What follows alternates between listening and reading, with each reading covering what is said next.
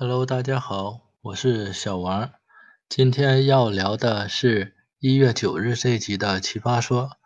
我之前也说过，我没有看过前六季的《奇葩说》，我也是在边看边了解这个节目。最近两集三对三的辩论，这个辩题都挺好的，但是这个结果还是有一点出乎我的意料，所以我今天想换个角度来聊一聊。首先说，这两集的辩题都是偏向于反方的，但是正方他不需要半数以上的投票，他只需要多拉一个人过来就是胜利了。所以正方他可能不需要全方位的证明自己的立场，他只要是找到一个角度能够说服多一个人就行。那我们这些观众怎么看呢？是不是说正方说的有一定道理就可以了？还是应该更全面的看这些辩题。根据我自己的经验呢，我总结出两种讨论事情的方式：一种是现实的讨论，讨论事情是否突破现实中的底线，如果没有突破底线的话，就都可以接受；另一种是理想的讨论，讨论事情是否符合理想中对高要求的期待，达不到高要求的事情都不能接受。现在我们看一下这集的辩题：奇葩星球即将推出前任点评 APP，你支持吗？按照第一种现实的讨论方式，我们可以问：这个 APP 违法了吗？不违法就应该支持。正方也说了，如果有一个人用这个 APP，这个 APP 就应该存在，而且类似的 APP 已经存在了，不支持也没有用。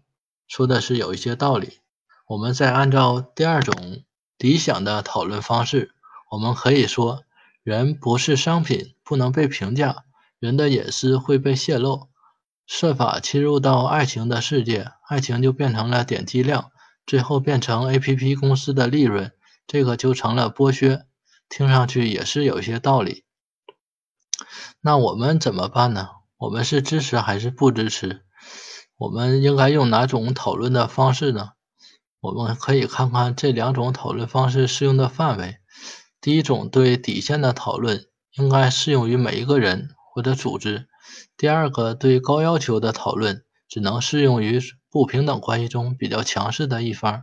举个例子，如果这个前任点评 APP 的用户只有几千人，那我们就用第一种讨论的方式。因为 A P P 它影响的范围很小，不突破底线就可以了。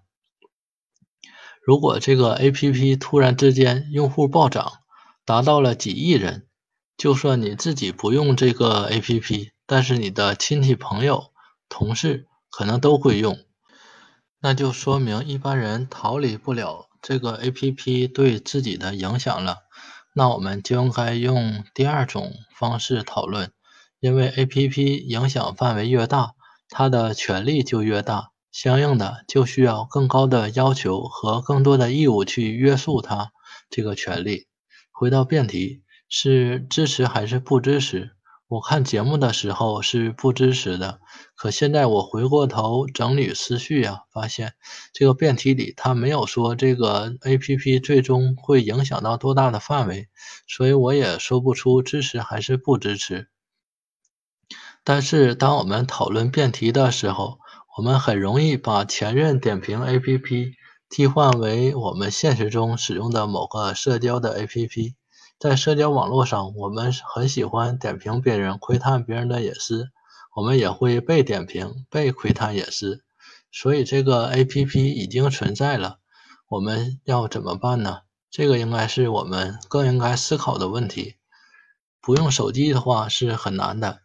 如果用的话，我们会不会还会继续点评、继续窥探隐私？A P P 本身是有它的问题，但是问题的根源并不在 A P P，而是我们自己。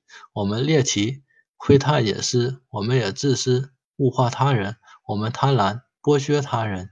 这个时候，我们就要提高底线，保护弱者不被剥削。最好的方式就是用法律去约束这样的 A P P。但是法律它的修改呀，不是一朝一夕。我们还可以在网络上发声，呼吁 APP 改进，呼吁他人不要去点评。最后也是最容易做到的方法，就是改变自己，不让自己去点评他人，学会尊重，学会就事论事，学会这个观点的交锋。如果现在你在问我支持还是不支持的话，我可能会选择不支持，因为现在的社会上的底线呢还是不够高，未来不是说一定就比现在会更好。我们虽然解决了一些问题，但是也带来了更多的新问题，所以我们不仅要用高要求去约束强者，也要去约束我们自己，因为社会中一切背后都是人，任何一个公司或者组织都是都是人构成的，法律也是人来书写的，只有每一个人都对自己高要求，每个人的底线才能提高，社会的共同的底线才会提高。未来才有可能变得更好，而且发声也是很重要的。就像奇葩说这样的节目，它没有给出一个标准答案，它让观众投票，让观众讨论。在这个过程中，观众就会思考，而思考就会带来改变。